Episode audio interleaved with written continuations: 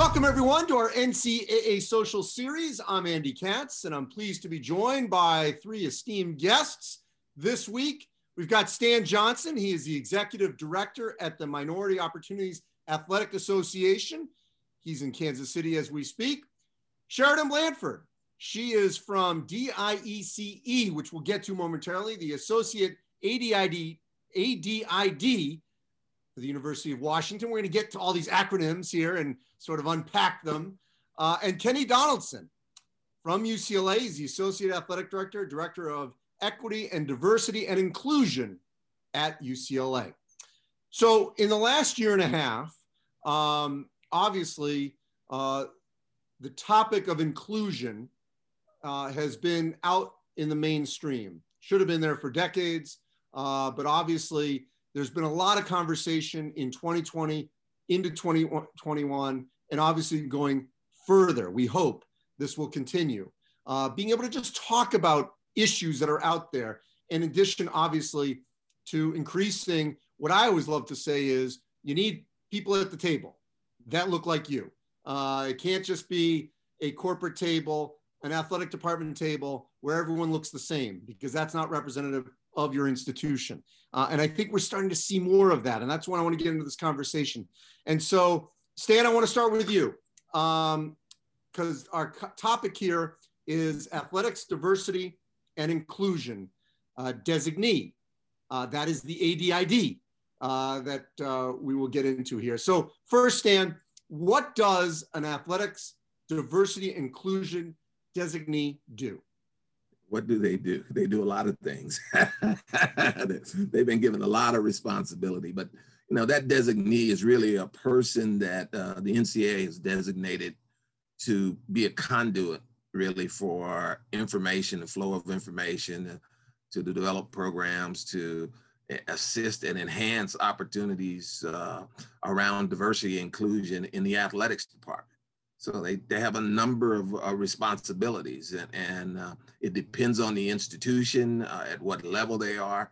But the NCAA, you know, looked at the opportunities, looked at what was going on uh, over social media and and and all of the things that were happening uh, last year, and said we need to we have need to have a designee, a person that is responsible in each athletics department for uh, the the mo- moving this needle around diversity and inclusion.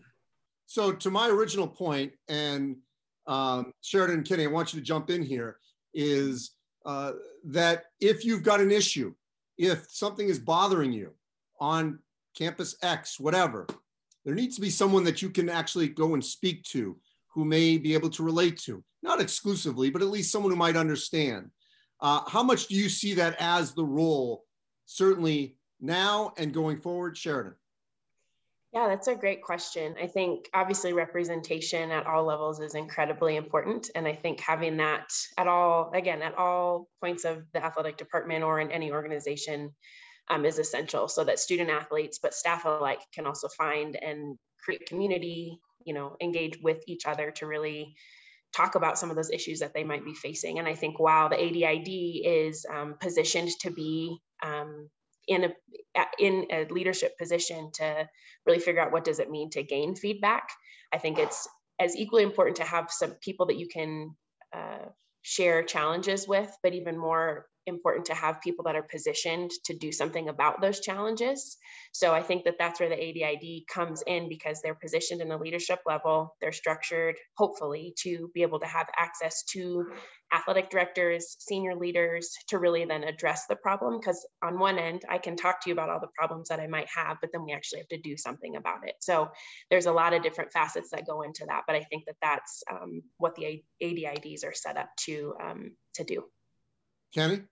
Yeah, definitely. I, I agree with Sheridan. And uh, to your point, Andy, earlier, um, this is something that should have been happening, hopefully, in athletic departments for years. And now that we're here, you know, I'm definitely glad. But um, what I think a role for the ADID also is to be proactive. So it's not just when a situation arises, how do you respond to it, but how are we looking at the landscape of EDI across the country, both in athletics and outside of athletics, so that we know that we can be both responsive and proactive to support our student athletes, our staff, and our coaches in the best way possible regarding EDI. you know, Stan, I'm going to go back. Uh, I'm going to date myself because I was in college in the late 80s. Um, and, you know, I went to the University of Wisconsin. Um, and, you know, there was a stereotype that the, the only people of color on campus at the time were perceived athletes. And so they got stigmatized, and that was their group. Uh, and it didn't always feel like within the athletic department that there was a connection, someone that they could reach out to, almost like a therapist, if you will, if you needed something before you actually might need a professional therapist, you know, something, or a counselor, for maybe lack of a better term. What have you seen in terms of the growth or, or the need of this over the last 30 years? Well, yeah, because I date myself. I've been in this for over 30 years in this process. Uh, you know, one of the things I think that is important to talk about is that while this role has been put there, and and yeah, we the role in uh, to, to, have this conduit and this information being able to flow and to develop programs to do all these things. One of the things we have to be careful about is to not uh, make it so that it becomes just Kenny or Sheridan's responsibility. The responsibility for diversity and inclusion still relies that lies with each individual on the campus. Uh, because what we tend to do is say, okay, that's now that person's responsibility, so I don't have to do this anymore. And that's not what this is about. What we're trying to do is to be able to provide avenues and opportunities and resources for people who are looking for just what you're talking about that was not there before because I was left alone. I was no place to go, no place to answer. But their role is not to just be uh, the end all for diversity inclusion. That's still the, the, athletics director's responsibility, the president's responsibility, each coach's responsibility, the staff, the students. It's everybody's responsibility. How do we create this climate uh, and change the culture to be one that is more welcoming, where an individual such as yourself in the 80s or individuals like myself who was there before the 80s uh, could come into a campus and feel like um, I am welcome. I am there. I've been, I'm being included. So I think when we talk about over the long term and over this 30 years that uh, I've been around this process, uh, it has improved somewhat because people it's people are aware. But I think it became more apparent uh, around a specific area uh, and that is around race.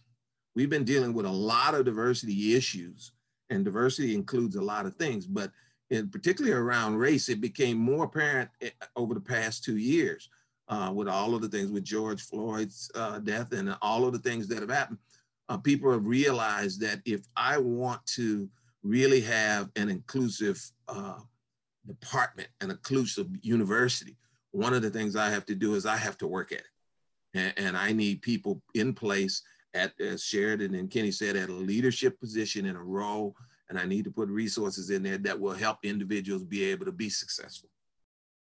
So I, I, I'm going to throw this at, at and Kenny and, and not say that this is part of your uh, job, but I just, I'm just curious. I mean, you're both at Pac-12 schools in LA and Seattle. Um, and look, traditionally, there have been certain segments around the universities, whether it's booster groups and things like that, that have lacked diversity. And so if you're looking at all the aspects of a student athlete and different ways in which they interact, especially now with NIL, okay, they're going to be out even more so in the community and how imperative it is to be involved to different parts of that community, not just a certain segment that might have been there. You know, you don't want to ignore them. You don't want to dismiss them because they've been supportive, for years, but at the same time, maybe extend to other parts of that greater community where that institution is. And obviously, I know it depends uh, around the country, but how much do you think that can also be a part of not just your job, but also your ability to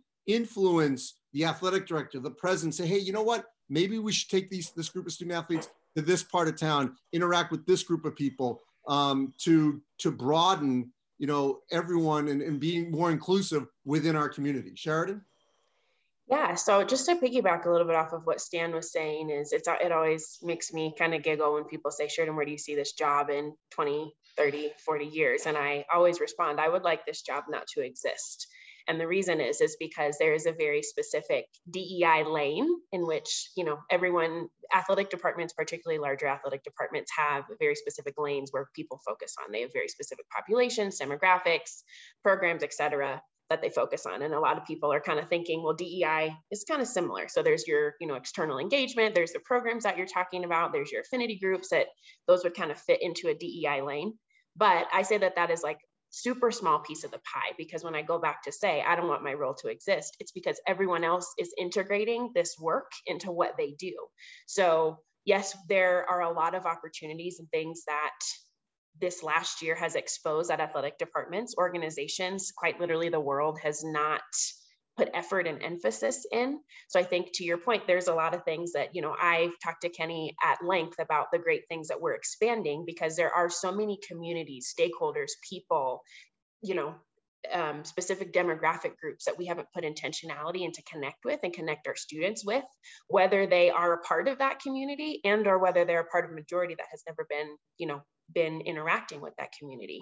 But it's so much, you know, there, there are those, again, those DEI lane spe- specific things, but it's so much more to integrate this work into a student athlete de- development program. If there's a community engagement program, how are, that that's already created, why reinvent the wheel? How about we expand upon that to make sure that it is being more um, putting more of an emphasis and effort into outreaching to communities and people that we've never connected connected with. So rather than in some cases reinventing the wheel, just creating opportunities to expand on what we're doing in those in those lanes, if that makes sense.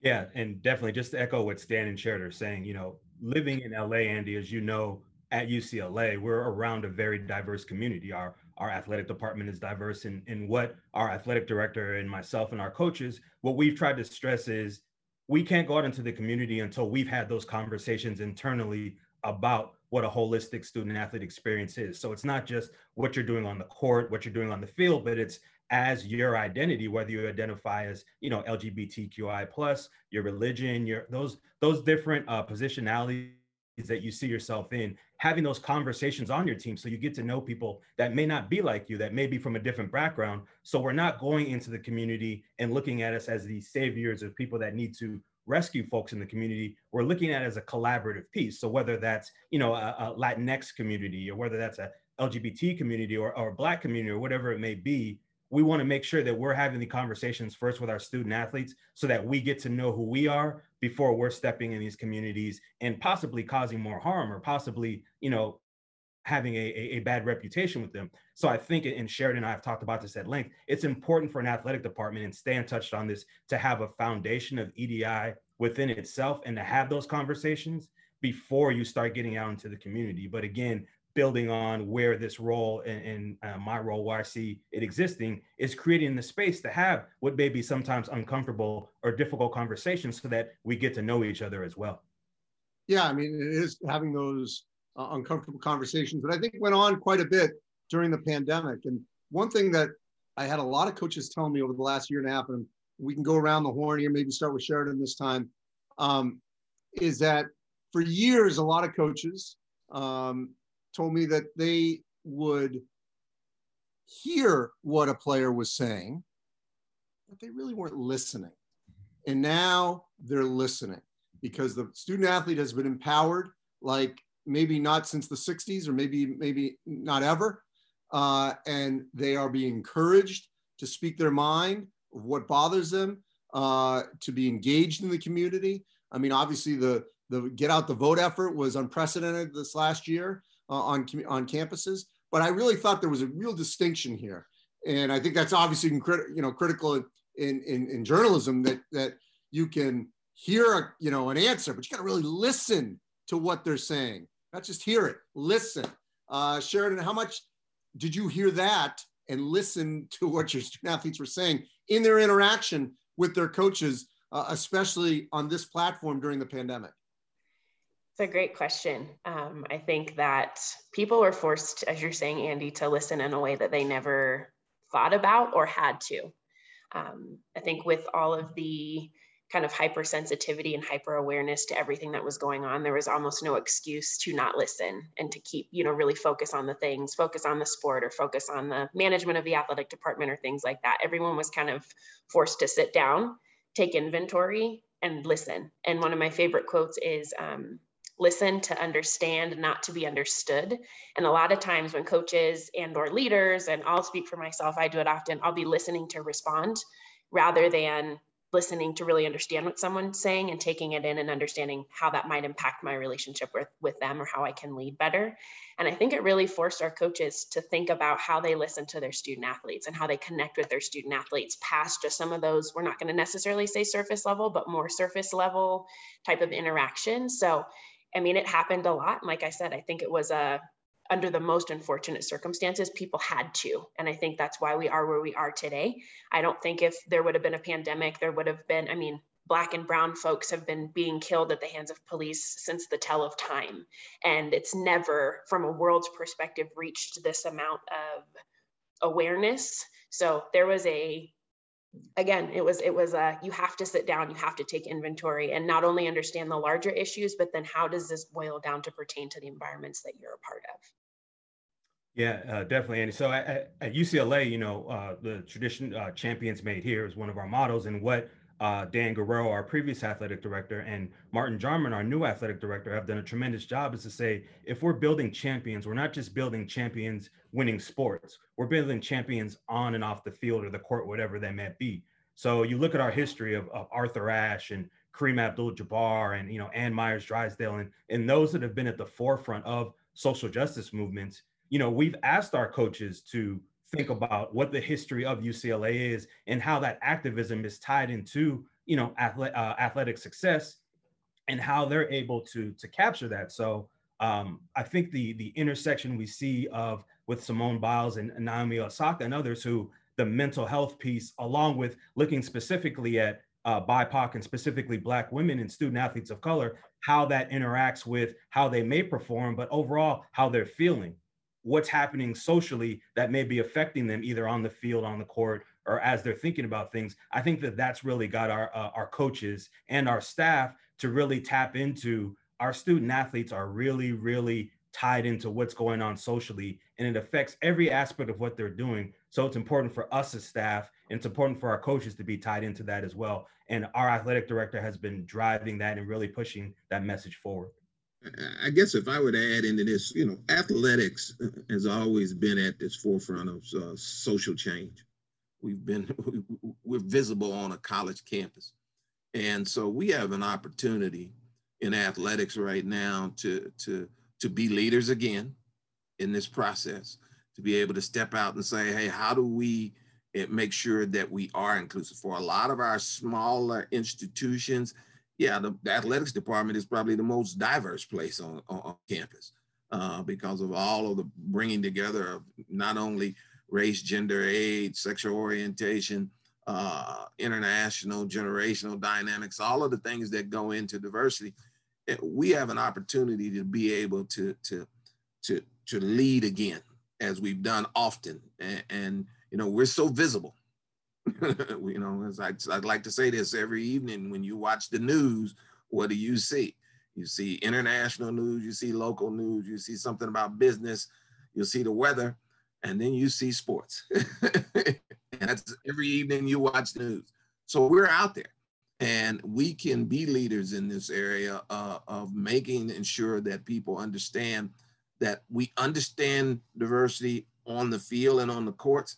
We also understand it off the fields and off the court. And and that's what I think the role of this person is to help people understand that we're there and how do you as an individual in, at your institution or a student athlete even how do you make sure that there's an inclusive environment around you and for your teams and both off and on the, the playing surfaces again Stan, I want to just go back to your original point with the national office. How mm-hmm. can Indianapolis, you know, sort of help coordinate, uh, empower? How, how can the NCAA help all the institutions at all levels? Well, you know, the, the NCAA people people often misunderstand the NCAA. National. Often. yeah, often. often. no, we need we need. Remember, we're you and I are old enough for it's just a bill. Remember the little bill going to Congress? Yeah.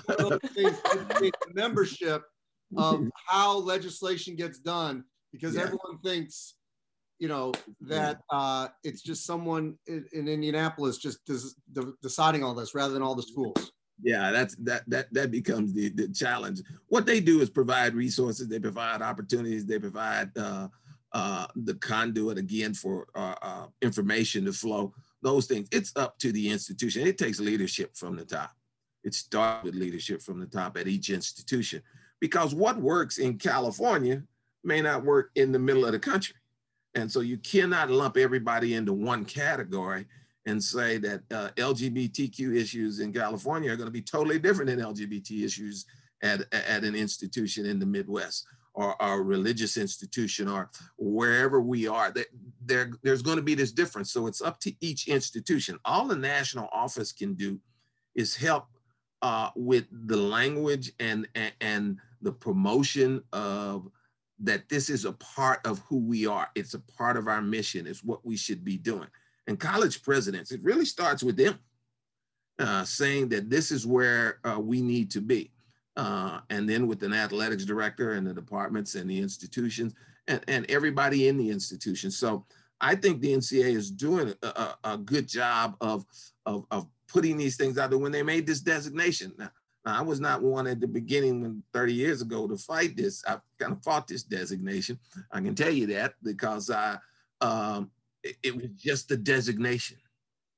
And we were being, and I heard this word uh, on a uh, on another Zoom that I was on in a process is that we were being transactional in the process. And what I've heard the, the DNI people say to me now is that we have to go from being transactional to being transformational.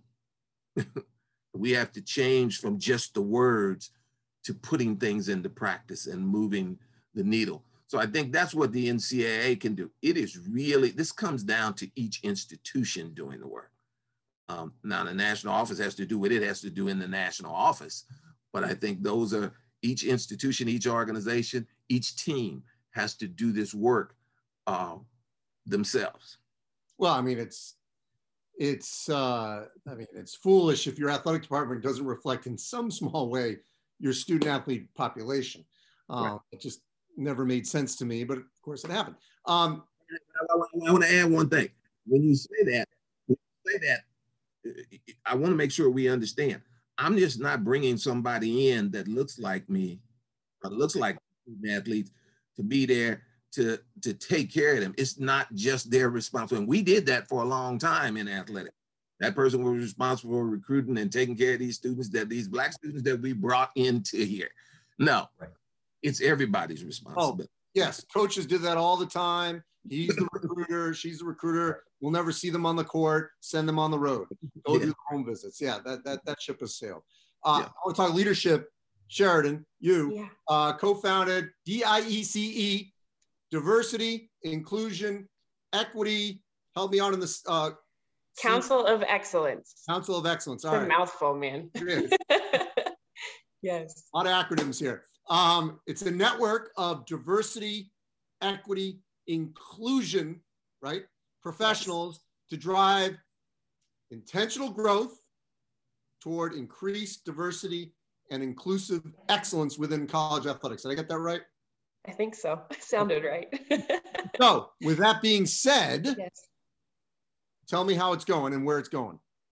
Yeah, absolutely. So, just very proud to be on this call and representing DICE. I can say, Andy, actually, um, how it started. Um, I had the opportunity to be one of the first, one of the few first kind of folks who was doing DEI full time with a full time position at the University of Wisconsin. So um, it was at that, that, point yeah well here we go.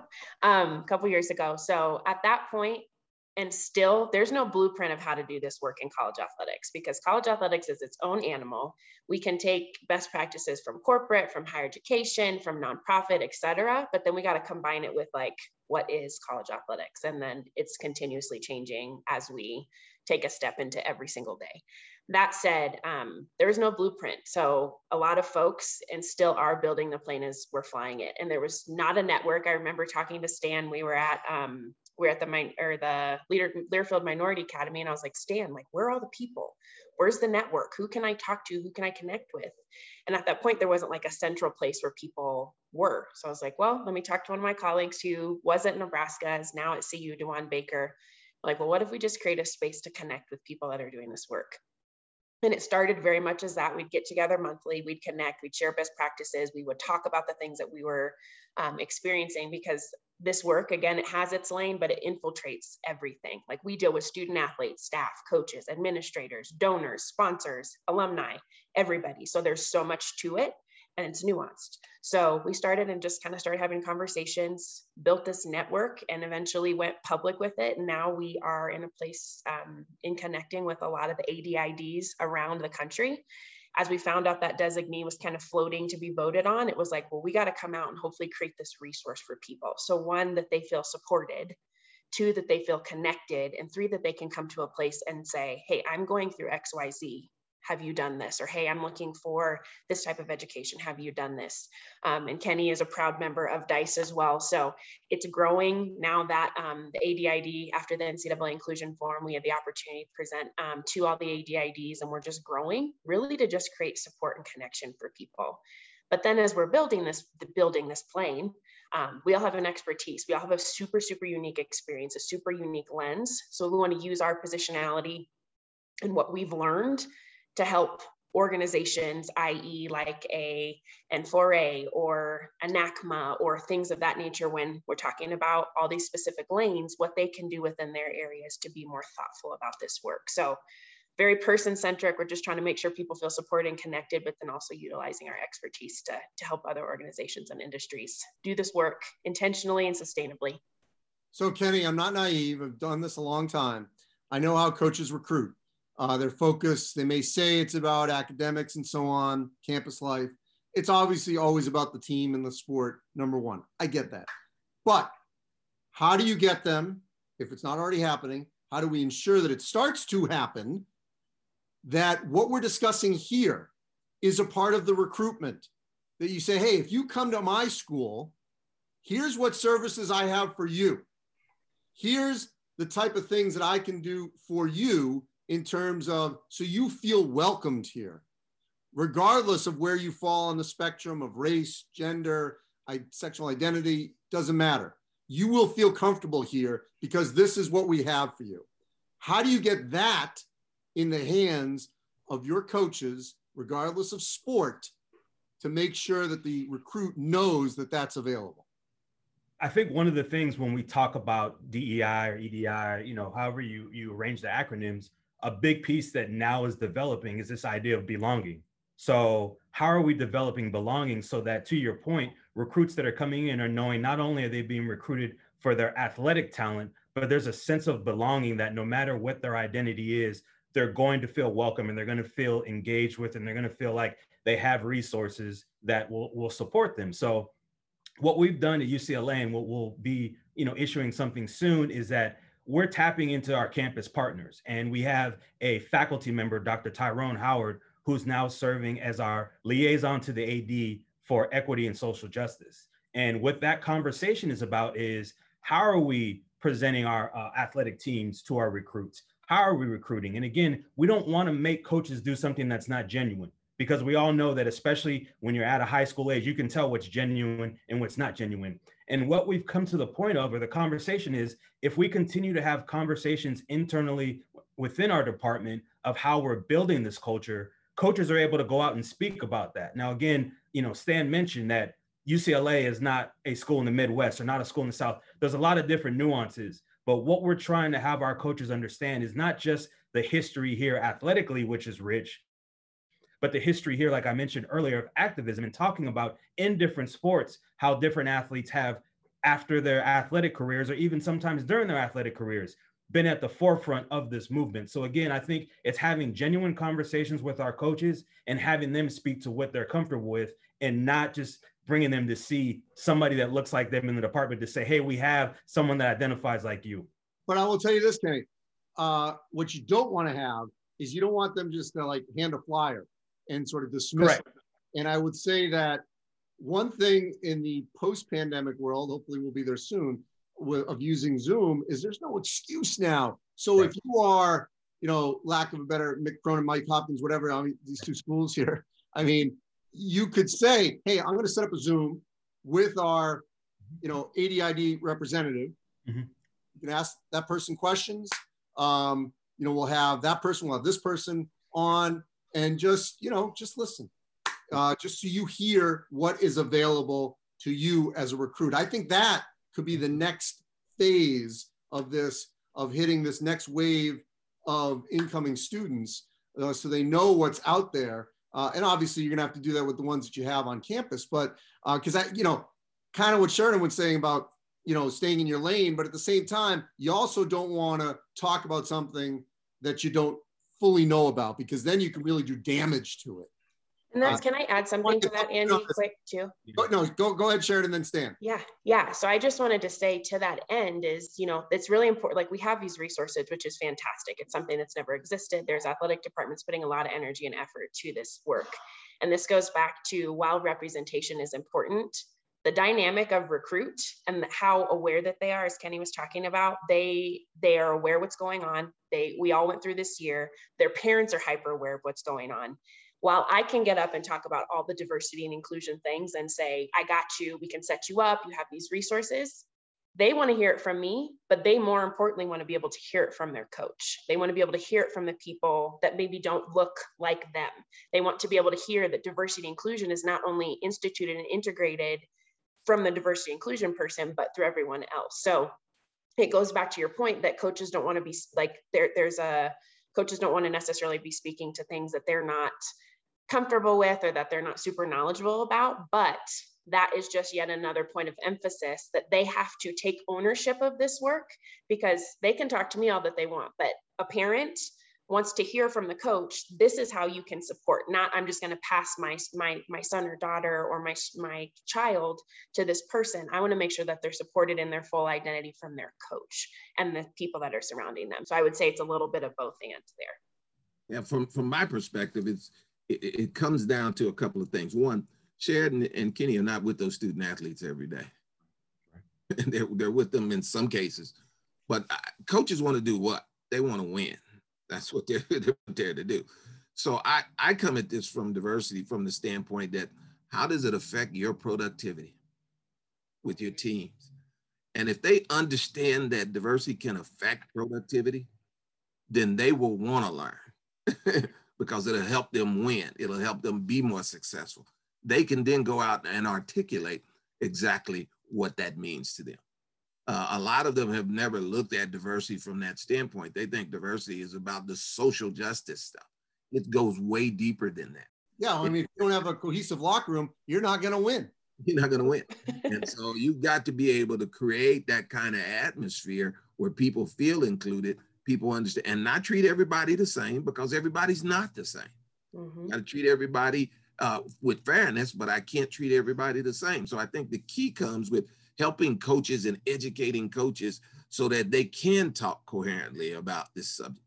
Uh, and they've got to have interest in doing that. And if the way I look at it is if I can tell you how and show you how it affects your your students' success both on the field and off the field, if there are two students in a, uh, and they don't get along with each other, they can't understand each other. One student may be a math whiz and can't help the won't help the other one. That affects your team's productivity. it goes deeper than just looking at this from the standpoint of uh, of uh, I got to do this for the social reason. Just makes good business sense. it's all about self-preservation. I mean, if you want to stay with your job, you better have uh, a group of student athletes that are on board that are not second guessing where you're coming from, where the institution's coming from, or something that happened to them on campus, off campus, that's going to affect them, you know, certainly uh, during competition in some form. All right, I'll end it here. Going forward, being positive, because we get a lot of people that watch this that are administrators, coaches, uh, presidents, you name it, across the spectrum of all divisions. What, and I'm going to go Stan, Kenny, Sheridan. I want Sheridan to have the last word. Um, what's your parting message of to what this should be going forward, what athletic departments should do. Stan, you're up. One, it, it takes leadership from the top. Uh, the, the athletics director, especially in the athletics department, has to say that this is a priority for us. Uh, and then they have to provide the resources and, and uh, the opportunities and, and put this person at a level with inside the organization that people will, will be able to respond to and know understand that it is important. If that it doesn't happen, that's the number one thing. If it doesn't happen there at from the top, then people will just look at it as another thing we have to do. Uh, if it's important to me, I know that if it's a part of my evaluation, guess what? I got, I'm, I'm going to be make sure that I get this done. If the AD says that this is a part of it, I think that's the critical part there. That leadership. Uh, if if we're going to go from being transactional to transformational, leaders have to be transformational. It can't just be transactional. And I think that's the key uh, for me. The one thing that uh, I would take away from. Yeah, if I could hit on two things, Andy. One is most of us are at institutes of higher learning, institutions of higher learning. There are experts on our campus who we should tap into and integrate with the work that we're doing. It shouldn't just be siloed. So I think athletic departments have a tendency to be siloed. We need to tap into our resources on campus as well. The second thing I think for administrators, the important piece is listen, listen, listen to your student athletes. I think a lot of times as administrators, we tend to sit in a room with other administrators and talk about what student athletes need. But I think where we've got a lot of our answers is myself, our athletic director, our coaches, our administrators, directly asking our student athletes, how can I support you? What do you need? And be, par- be prepared to have some difficult conversations, but they lead to change. So I think those are two important things. And I'll just finish off because Stan said on the leadership and the resources, Kenny's talking about making sure that we're supporting our students. And I like to say, you can't know where you are going if you don't know where you are. With all of this work, it's been hyper focused. Like, we got to do this work, we got to put a lot of energy and effort, but we have to take inventory of what we actually need to do. And Kenny's heard me say this a lot of times. Like, I am not interested in, in planting seasonal wildflowers. I want to plant deep rooted trees that just like continue to grow beyond my time on this earth. And that's what we call systemic change. So, in order to do that, you have to really know where you are and you have to get real with that. People want to do the exciting DEI stuff that they can get like external credit for, which is really important. But that's not going to create systemic change. So it's really important that organizations, athletic departments are really evaluating like where you're at, and then you're creating a plan to change things. Um, so those that that's one of the things that I would add. And um, the the most important part that I always emphasize is this work is it's all self work. If everyone focuses on themselves, understands their identities, their privilege, what they can do with that privilege, and everyone takes ownership that's what changes the world. When people do what they have control over and have and let that bleed into their spheres of influence that's when things start to change. So i really always encourage and it's this is the hardest part because people say well i don't know what to do I don't, you know, there's not one silver bullet answer to this because if there is, I hope someone like shoots it up in the air so we can all like reap the benefits of it. But it's so much about consistency. So building this into what you do every single day to continue to grow because it's all about self. Because if everyone does what they're supposed to do, then the world changes. Wow, great way to end. I got to say this. Been doing this now for a year and a half. And what I love about this show is, and Stan, I think you would echo me on this, is that there is so much talent out there in these athletic departments. We got two of them right here. Uh, you, of course, Stan, but I'm just saying, uh, next uh, coming up. That's okay, of the next coming up in Kenny and Sheridan. Um, just so much talent out there. Uh, and so this is such a pleasure to, to do this every week to talk to people like yourselves that are making change uh, and making good things happen um, causing, as the late great John Lewis would say, some good trouble out there. Uh, so um, I appreciate all of you. Be safe out there. We're going to talk in next week on this program. As always, you can go to ncaa.org slash social series where we have all of them archived over the last year and a half. Thanks for watching, everyone.